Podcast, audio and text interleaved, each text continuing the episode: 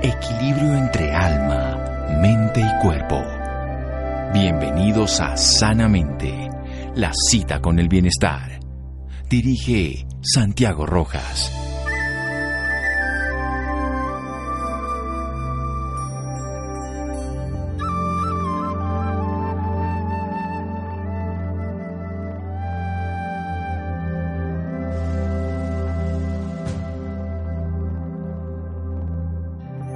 Salud no es simplemente ausencia de enfermedad. Hannah Green.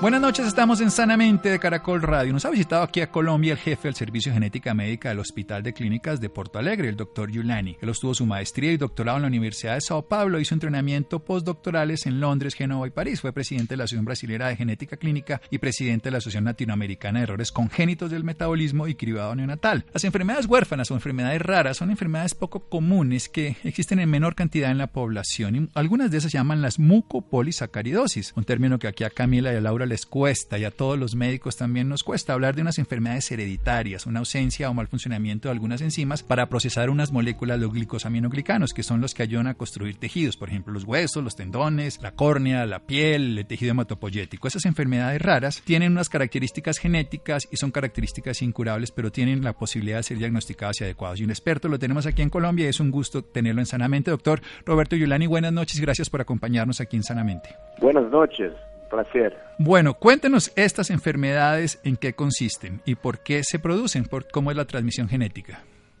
nuestro cuerpo humano es una máquina casi perfecta. Algunas veces puede tener un, pequeño problema y, y, en algunas personas, por eso son enfermedades raras. En este caso de los glicosaminoglicanos son, son moléculas que fabricamos nosotros todos los días y necesitamos, al mismo tiempo que fabricamos, necesitamos eh, destruir esas moléculas para que no se atesoren en el, organismo. Si hay un problema en la destrucción de la molécula, de la reciclaje de la molécula, así eh, eh, elas se acumulan y se atesoran en el hígado, en el vaso, los huesos, el cerebro, y eso trae problemas a los pacientes que presentan esa mucopolisacaridosis.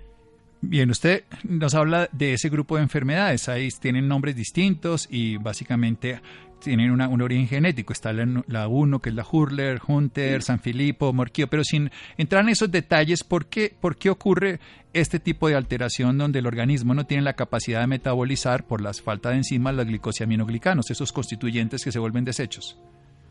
Lo que se pasa es que tenemos genes, como tenemos más de 20 mil genes, y cada gene codifica una proteína, muchas veces que esa proteína es una enzima que convierte una molécula en otra. Si el, gene tiene un problema por una mutación genética, la proteína no es, no es fabricada normalmente y ahí no, no hace la transformación de una molécula en otra y esa molécula se atesora.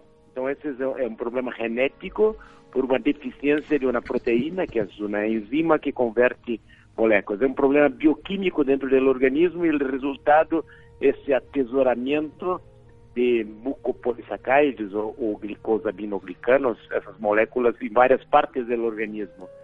Bueno, entonces nosotros dejamos esas moléculas que serían desecho, que son parte constituyente de los tejidos, cartílagos, tendones, la córnea, la piel, y se quedan en los tejidos y qué producen cuando una persona las tiene y qué tendríamos que hacer si tiene la persona este problema. Por ejemplo, si tenemos un atesoramiento en el hígado, el hígado se, se torna muy muy grande y, y tras problemas en el organismo se acumula também por esse tesorar lá em las vías respiratórias e a respiração se torna muito difícil. Eh, também o coração que se torna mais grande que o normal, pode ter problemas em sua função e o mais complicado é quando se tesora no cerebro e aí traz um dano neurológico. Bien, esas son enfermedades que se heredan. ¿En qué característica está asociado a qué característica de la herencia? No, la herencia casi todas, son, no total son 11 distintas enfermedades porque son 11 genes involucrados, cada uno eh, codificando una distinta. Y eso es lo que llamamos autosómico recesivo, que significa que el padre y la madre son portadores de un gen con la mutación, pero son personas normales porque tienen, todos nós tenemos dos, eh, alelos, llamamos, dos copias del mismo gen. Y así que si una copia está normal, bueno, entonces no hay problema eh, que tiene o la otra con la mutación. Pero si el hijo de esta pareja que tiene los son portadores de la mutación nace con las dos mutaciones en los, las dos copias del gen, ahí tiene la enfermedad. Entonces se llama autosómico recesivo. Pero hay una de las enfermedades de las mucopolisacaridosis que tiene una herencia distinta, es, la, es ligada al cromosoma X. Y así que ahí solamente la madre es portadora y los hijos, los varones pueden presentar la enfermedad Es como la hemofilia, que es un poco conocida. Sí, queda más conocida. Vamos a un pequeño corte, doctor Giuliani, seguimos en Sanamente en un momento de Caracol Radio. Síganos escuchando por salud. Ya regresamos a Sanamente. Bienestar en Caracol Radio. Seguimos en Sanamente.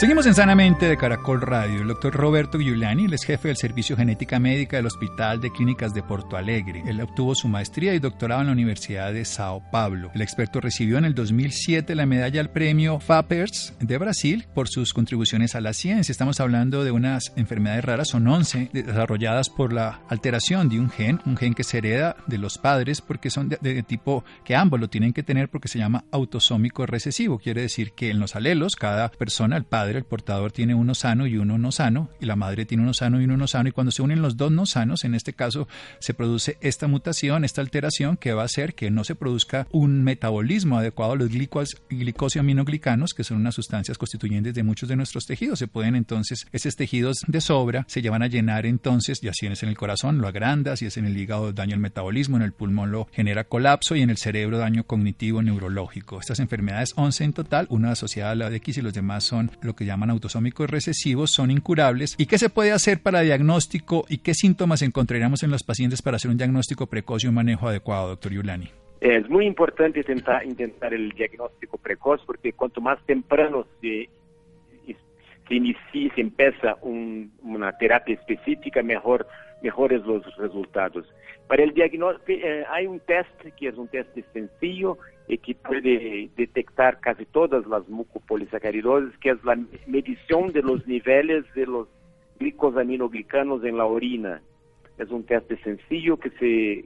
Y, pero si da un test positivo, indica que muy probablemente tiene una mucopolisacaridosis, pero no dice cuál, es el tipo. Para saber el tipo hay que hacer la, medir la enzima, la enzima que estaría deficiente y hay testes para hacer eso y generalmente se hace en el sangre. Y después se puede hacer una confirmación uh, identificando la mutación en el gen, que también es algo que se hace en el sangre y que eh, no es necesario para el diagnóstico, pero es bastante informativo. Una vez tenemos el diagnóstico, bueno, la medición de la orina es un test sencillo de glicosaminoglicanos que se pueden detectar en orina. No nos va a decir cuál de las 11 enfermedades es. Hay que ir a cualquiera de las 11 enzimas, diagnosticarla y hacer ya la parte genética para corroborar el origen. Pero ¿qué hacemos con un paciente? ¿Qué le puede ofrecer la ciencia moderna, ya más de un diagnóstico sencillo o complejo, para el apoyo a él y a sus familias sobre todo? Bueno, para la, hay un tipo, que el tipo 1, en que se indica el trasplante... El Hurler, ¿no? De, Hurler, sí, se indica... si es diagnosticado hasta los dos años, dos años y medio, se indica el trasplante de médula. Eh, pero para las otras enfermedades hay, hay un, muchas de ellas tienen una terapia específica que es la terapia de reemplazo enzimático, porque estos niños tienen una deficiencia de una enzima y esa enzima se puede hacer en, por ingeniería genética, se fabricar en laboratorio y se administrar por una infusión a cada semana a los pacientes que tienen la mucopolisacaridosis. Eso está disponible para la MPS1, el Hurler, para la MPS2, el Hunter, sí. para el MPS4, 4A, que es Morquio A, para la 6, que es el Marotolamí, y para la 7, que es el SLY. Sí. Sí, bueno, todas estas enfermedades que son enfermedades raras, los que vemos enfermedades raras a veces los conocemos y se les puede dar esta enzima que les produce entonces un reemplazo, se hace semanal, pero ¿qué resultados pueden obtener estos pacientes en sus daños degenerativos de los órganos? Eh, hay muchos beneficios de, la enzima, la enzima no es una cura de la enfermedad, pero en la mayoría de los casos detiene la progresión y mejora varias cosas, como por ejemplo el hígado se disminuye a los niveles normales, las glicosaminoglicanas en la orina se normalizan, la parte respiratoria mejora mucho, las, las ah, articulaciones también se mejoran la movilidad y, el corazón disminuye el, el, acúmulo de, de los glicosaminoglicanos. Hay muchos beneficios relacionados con esta terapia y la el principal es que la calidad de vida mejora, disminuye el dolor, la fatiga, y que hay muchos beneficios asociados, embora no sea una cura definitiva de la enfermedad. Sí, tenemos claro que es una enfermedad incurable, pero es una enfermedad que tenemos que diagnosticar. Quiero que nos cuente cómo la debemos sospechar para empezar a hacer esa investigación que es tan sencilla. Es un test de orina que se puede hacer en muchos laboratorios en Colombia, glicosaminoglicanos en orina. De ahí en adelante ya viene llevarla donde un genetista y hacer una investigación más profunda para saber cuál de las 11 variedades es, para poder hacer en el caso 1, que es la Hurler, hacer un trasplante de médula en los primeros dos años o en las demás hacer un apoyo con una enzima que se reemplaza cada, cada semana para poder ir haciendo el metabolismo de estos desechos que si no se acumularían. ¿Qué tenemos, ¿Cómo sospechamos que tenemos estas enfermedades, doctor Giuliani? Ah, hay varios cosas. Una es la, parte de alguna anomalía ósea que presente un niño con pocos meses de vida o un año de vida. Algunas alteraciones eh, óseas eh, pueden, deben llevar a sospecha que puede estar ocurriendo algo, una mucopolisacaridosis o una otra displasia ósea. Si si tiene, por ejemplo, un aumento de fígado o de paso, también era algo que, llama la atención. las articulaciones pues, están más rígidas, también es algo que, puede llamar la, atención. Eh, muy frecuentemente estos niños presentan eh, eh, hernias umbilical o hernia inguinal o, o, tienen problemas respiratorios que necesitan colocar tubos en la, en la al oído. Uh, às vezes têm que remover la, las adenoides ou as amígdalas. Isso tudo muito temprano. Assim que já eh, fizemos um estudo em Brasília vimos que mais ou menos dois terços de los pacientes fazem uma cirurgia para hernia ou para amígdalas ou para colocar tubos em la, oído antes do diagnóstico. Assim que é muito importante estar atento para para uh, alterações tempranas E uma coisa que eu diria particularmente importante é quando um ninho apresenta mais de um problema, porque isso indica que deve haver algo por detrás dessas dessas alterações. Assim, se tem o hígado aumentado e mais a hérnia, ojo, pode ser uma algo, una mucopolisacaridosis o una enfermedad genética. Sí, cuando decía un profesor mío de una manera coloquial que si venía con defectos de fábrica uno tenía que pensar una enfermedad congénita, genética, y tendría que buscarla y no esperar a que se desarrollara, sino que pudiéramos controlarla. Y en este caso entonces anomalías óseas, hígado o vaso de mayor tamaño, rigidez articular, unas hernias inguinales o umbilicales, pero obviamente pueden ser por otra causa, trastornos respiratorios frecuentes o que hayan llegado a tener trastornos en oídos o amigdalectomía, cirugías, dos terceras partes de los que diagnosticaron en Brasil les encontraron estas patologías, pero sobre todo tener más de un problema y hacer que se haga un, test de orina tan sencillo que lo pueden hacer y ya de ahí si se descarta, bienvenido, se buscan otras causas, pero si se comprueba buscar específicamente el origen, hacer una medición adecuada, valorar la enzima y hacer un tratamiento que no cura la enfermedad, pero que le da calidad de vida. ¿Dónde más podemos aprender de estas enfermedades, doctor Giuliani? Eu penso que é importante destacar que em Colômbia há uma frequência mais eh, maior em comparação com outros países de morte, do tipo 4, sí, 4, 4A. 4A. E é uma enfermidade que tem uma baixa taia, muito, muito baixa, baixa taia. Assim que é algo também importante de, de, de observar em os niños pequenos, mesmo quando ingressam a la, una escuela sí, es un, algo que, que, debe ser pensado. Y es una enfermedad que, que tiene, es una de las que tiene terapia específica que puede se beneficiar de este, de este tratamiento. Sí, tanto el Hunter como el Morquio, como el Sly, como la tipo 6, la son las que pueden tener enzimas que le pueden solucionar. Muchas gracias, doctor. Ha sido un placer aprender de usted. ¿Dónde puede haber más información que las personas interesadas puedan buscar en páginas oficiales para tener un proceso más complejo y entender mejor de esta enfermedad?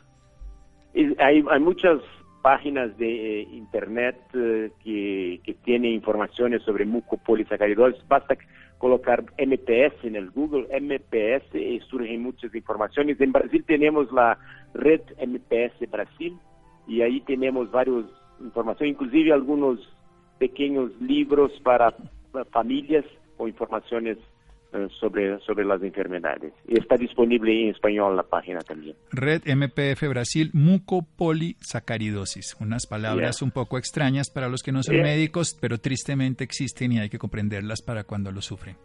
Diga, doctor. MPS, MPS eh, conduce a mucha información. Muy bien, doctor. Yuliani, muchísimas gracias y descanse. Un placer. Seguimos en Sanamente de Caracol Radio síganos escuchando por salud. Ya regresamos a Sanamente. Bienestar en Caracol Radio. Seguimos en Sanamente.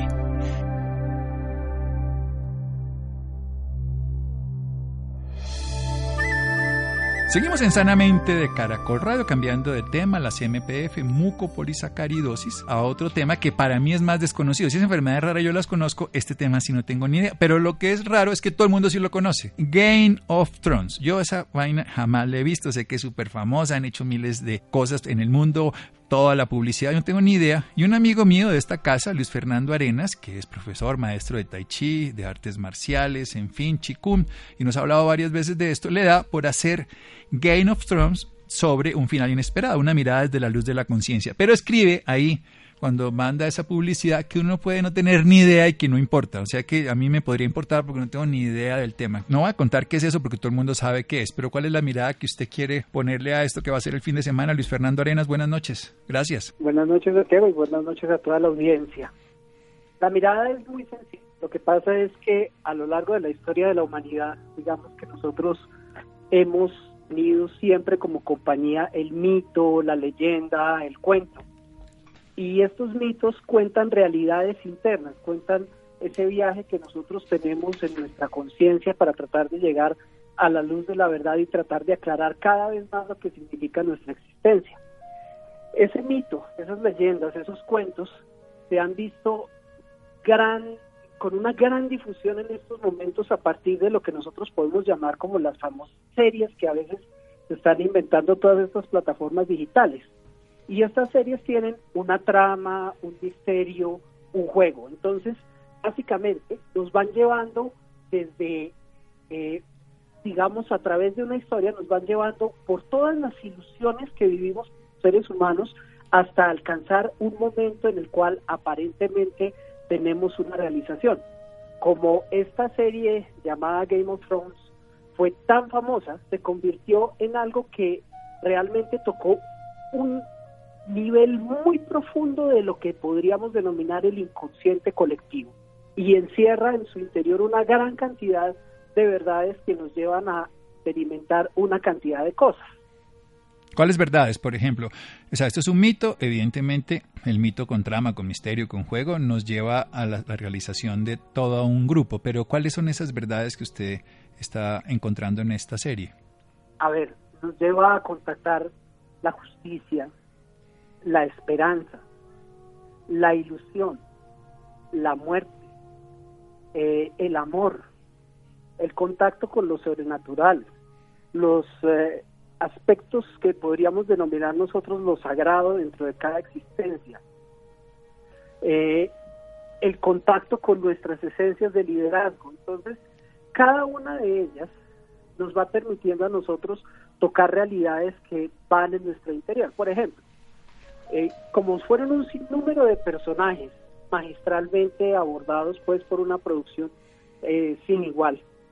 Eh, digamos que fuimos tocando lo que en nuestra balanza interna puede ser como nuestros apegos, como nuestros rechazos, y nos fuimos poco a poco metiendo en una ilusión en la cual nosotros creíamos que controlábamos una serie de aspectos, cada uno tenía una ilusión de hacia dónde iba un personaje y de pronto cuando llega el capítulo final nos vemos abocados a que las cosas de pronto eran realidades totalmente distintas.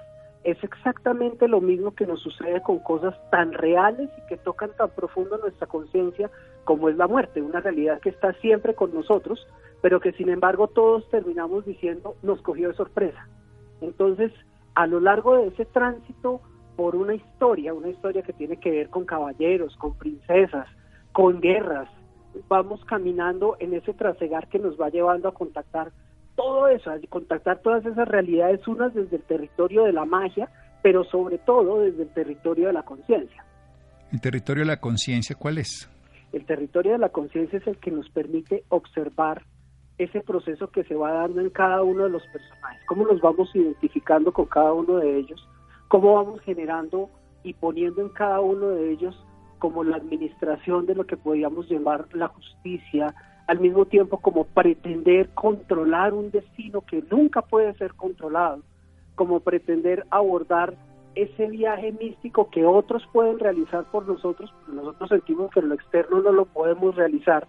Entonces, la conciencia nos permite como espectadores estar observando todo el tiempo qué pasa con esos distintos aspectos.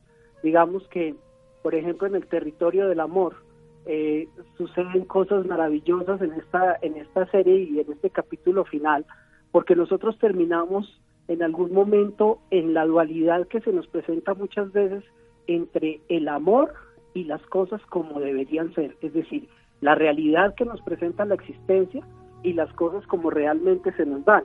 Entonces, confronta una cantidad de elementos en nosotros que hace que podamos apreciar de una manera eh, totalmente externa, pero a la vez interna, externa como observadores de un proceso en un medio que no conocemos o que conocemos que es la trama, que es la historia, pero al mismo tiempo llevándolo a cabo en nuestro ser interior y poniéndonos en realidades como, bueno, frente al deber o al amor, ¿cuál sigo? ¿Sigo el deber? ¿Sigo el amor? ¿Se podrán tener las dos? ¿No se podrán tener las dos? Y eso nos lleva desde luego a un contacto con nuestro infinito, con nuestra eternidad, ¿no?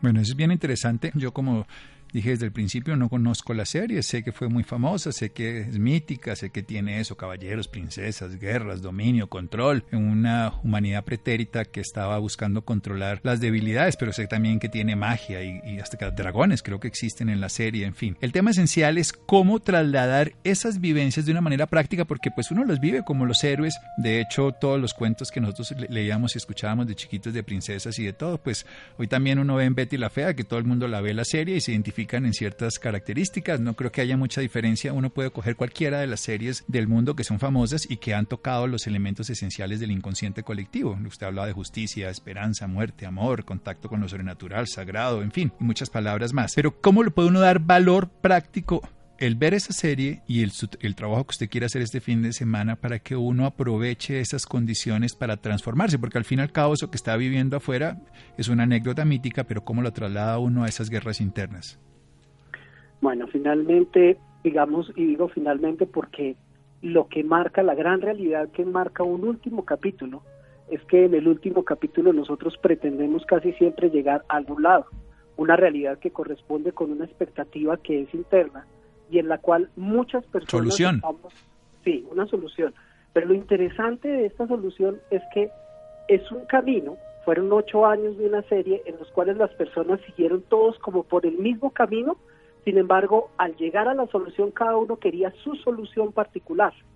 Y resulta que cuando vemos lo que sucede en la serie, la solución no corresponde en nada, aparentemente, a lo que muchos estaban pensando y por eso genera un gran conflicto.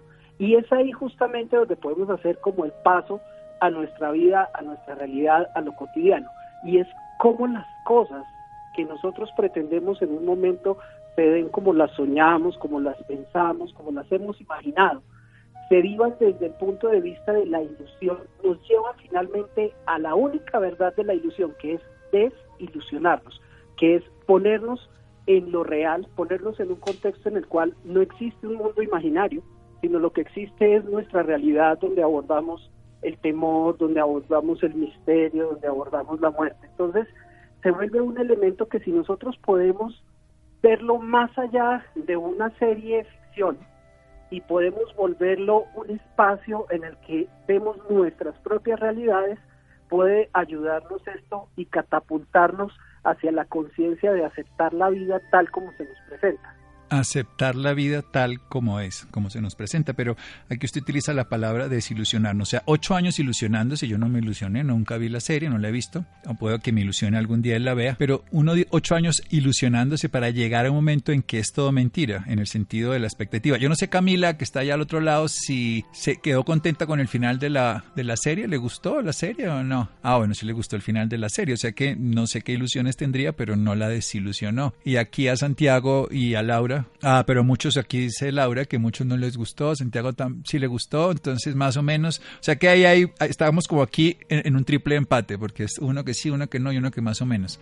Eso significaría entonces que no todos tenían esas mismas ilusiones, pero ¿de qué depende que nosotros nos ilusionemos en un final feliz, un final arquetípico de las historias de, pues, de cuentos de hadas, de incluso de Corintellado y todo, que la realidad nunca nos dé esas satisfacciones? Partimos de una falsa realidad y cuando la descubrimos así sea favorable no la disfrutamos el problema es que no la disfrutamos cuando nos quedamos apegados a nuestros sistemas de creencias. Entonces cada uno de nosotros fue siguiendo una trama, fue desarrollando un proceso que se identificaba con procesos internos.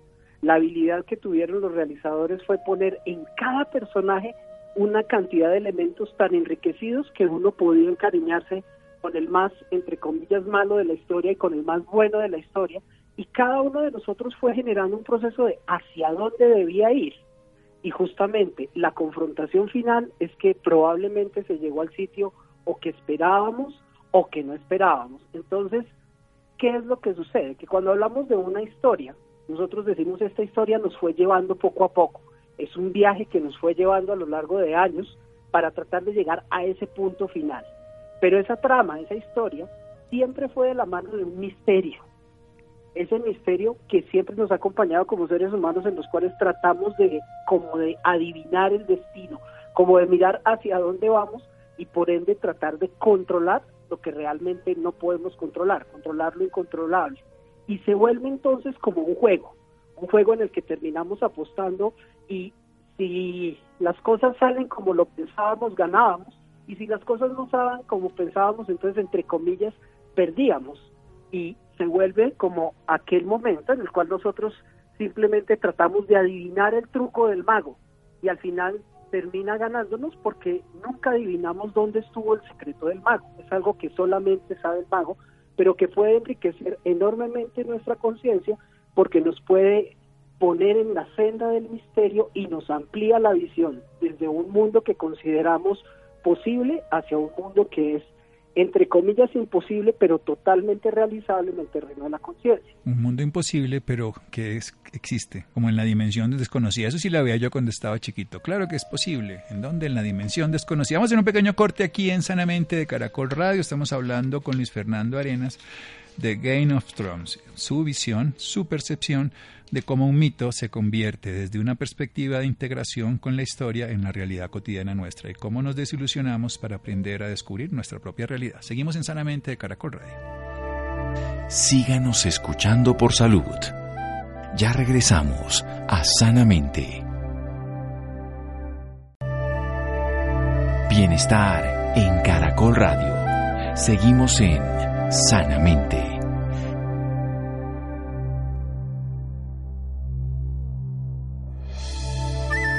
Seguimos en Sanamente de Caracol Radio. Luis Fernando Arenas, maestro de Tai Chi, de Chikung, buscador de la conciencia. Él está todo el tiempo en esa búsqueda interior y nos da una posibilidad este fin de semana, el 17, de ir a tener un final inesperado de esta serie, pero un final inesperado para la vida. ¿Por qué le dio por hacer esto entonces al final y cómo va a ser? Cuéntenos la dinámica. Bueno, la dinámica va a ser un poquitico que vamos a ver la película y al tiempo que vamos a ver la película vamos a ver otro tipo de realidades, es decir, vamos a tratar de no quedarnos en la pantalla de lo que estamos viendo, sino vamos a tratar de ver como el significado de los personajes, el significado de diferentes espacios que aparecen. Por ejemplo, eh, la película se llama Game of Thrones porque todo el mundo anda detrás de un trono. Y ese trono, que siempre estuvo guardado y protegido, en el último capítulo aparece totalmente al aire libre, totalmente descubierto y se entra en un contacto con el objeto deseado y termina sucediendo algo mágico porque el objeto deseado termina, digamos que mostrándonos que por más que querramos poseerlo, no lo podemos poseer. Es él quien sin ningún tipo de dominio o de control humano puede poseernos a nosotros, igual que nos sucede con el dinero, igual que nos sucede con el poder, igual que nos sucede a veces con las relaciones, que queremos poseer algo, que queremos dominarlo, que queremos controlarlo, y cuando nos damos cuenta estamos siendo controlados por ello. Entonces va a ser una dinámica bien interesante donde vamos a ir viendo la serie y vamos a ir hablando una cantidad de cositas al respecto. ¿Cuánto tiempo es eso? Vamos a estar en la mañana, desde las 9 de la mañana hasta las 12 del día. Ahorita nos da los datos para las personas interesadas. Me pareció muy simpático. Además, como sé que todo el mundo se conmocionó con esto y dije, bueno, ¿qué, qué opinión va a tener este hombre que siempre nos cuenta una versión oriental? Y váyase para atrás, precisamente, esos pueblos orientales donde también esa mitología es tan poderosa. ¿Cómo puede hacer esa integración con estas artes marciales minerarias? Bueno, pues a ver, básicamente hay una historia y es la historia central en la teoría de las artes marciales. La esencia de las artes marciales viene de una vida sagrada que es la vida de grandes maestros, maestros como Bodhidharma, maestros como Buda, que hicieron todo un recorrido, hicieron todo un viaje en el cual arrancaron, digamos, de su humanidad más próxima y terminaron llegando a un estado que normalmente daba el gozo, daba la trascendencia, daba la serenidad. Aquí lo que vamos a encontrar es cómo nosotros, a pesar de seguir con nuestra vida, vamos a tener una realidad en la que nos vamos a dar cuenta cómo podemos hacer ese viaje y que tal vez la iluminación no siempre consiste en llegar a un estado donde no pasa nada, sino tal vez la iluminación es que nosotros podamos arrojar pequeños destellos de conciencia en todos y cada uno de los actos que llevamos a cabo en nuestra vida cotidiana. Nosotros podemos extrapolar, vuelvo, a decir, las historias míticas. De hecho, uno ve E.T., por ejemplo, eh, esta serie, pues esta película tan famosa, creo que fue 70 u 80, donde uno estaba viendo la historia de Jesús, un extraterrestre que viene aquí, venido de otro, pues decir así, que tiene además unos discípulos que son los niños, luego muere, resucita, vuelve y se va al cielo. Esos símbolos están. Uno ve muchas series que están basadas, por ejemplo, en Sherlock Holmes, que es la serie famosa del Doctor House. En fin, ¿usted cree que este sistema, o, lo vemos también en Merlín, que vuelve y se reproduce, el rey Arturo y todo, cómo hace uno para poder vivir esos mitos que son tan interesantes en el mundo externo como un valor en el cotidiano y no quedarse simplemente como una película que uno se divierte y sacarle el mayor provecho para su cotidianidad? Porque esas experiencias de afuera están en la mente de un creador, que es un ser humano, que las vive como sueños, pero que está basándose en experiencias cotidianas y reales. Bueno, existió un Rishi hace mucho tiempo que se llamaba Patanjali. Y Patanjali en la India habló de algo que se llamaba la lectura espiritual. Y la lectura espiritual tenía que ver con poder ver en los símbolos y poder ver en todo cuanto existía todo aquello que no era dicho abiertamente.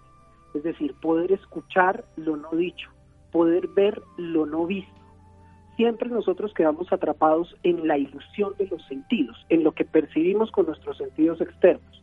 De lo que se trata es que este tipo de realidades que nos muestran las películas, las fábulas, los cuentos, las series, nos llevan a contactar sentires. Y si nosotros podemos ampliar nuestra visión, ampliar nuestros sentidos y pasar de los sentires al sentir, podemos llegar a una realización y la realización ya es un acto de coherencia, ya se vuelve un acto de evolución nuestra como humanidad. De los sentires al sentir, o sea, de los sentidos que ocupan nuestra percepción, visión, bueno, los cinco sentidos clásicos, los dos otros que además hoy hablamos a veces de diez, de, cuando se anestesia, equilibrio, en fin. Pero nosotros técnicamente, ¿cómo conocemos el sentir? Ya que lo están velando los sentidos el sentido podemos llevar a partir de las emociones. Esta la condición fundamental de todas estas series es que movilizan emociones y esta vez lo interesante y el hecho de enfocarnos en Game of Thrones es que fueron millones, se dice que es la serie más exitosa hasta el momento, millones de personas contactando distintas emociones, emociones gozosas, emociones en alguna parte no tan gozosas, Entonces, cuando nosotros podemos ir más allá de la emoción como algo externo, algo que sencillamente funciona como un fósforo que encendemos transitoriamente, y podemos irnos a por qué me movilizó, qué fue lo que me tocó, por qué me vinculé, por qué no me vinculé, qué fue lo que me generó apego, qué fue lo que me generó aversión, entonces nos lleva a un profundo estado de conciencia. Las emociones cuando nos tocan son un profundo estado que nos lleva a trascender nuestra realidad humana para llevarnos a esa realidad consciente. Bien, ya terminamos entonces nuestro programa, Luis Fernando, pero quien quiera ir, ¿qué tiene que hacer? ¿Dónde podría tener la información? Bueno, la información es el teléfono es 257-1384. 257-1384. 84. Y ahí llaman y no es sino venir. No es más. No tiene que conocer la serie como yo, porque yo no tenía ni... No. Pues obviamente que sabe que existía, mm, viviendo en el mundo uno se entera, pero nunca le dediqué tiempo, me, me, me dedico a otras variables de la vida. Gracias Luis Fernando, muchas gracias por acompañarnos y por dejarnos una reflexión sobre Juego de Tronos, un final inesperado, una mirada desde la luz de la conciencia. Muy bien. Bueno, gracias a todos. Bueno, 257-1384 para las personas interesadas. Gracias a Camila, a Gracias a Laura, gracias a Ricardo Bedoya, a Jessy Rodríguez, a Santiago. Quédense con una voz en el camino con Ley Martín. Caracol piensa en ti. Muy buenas noches.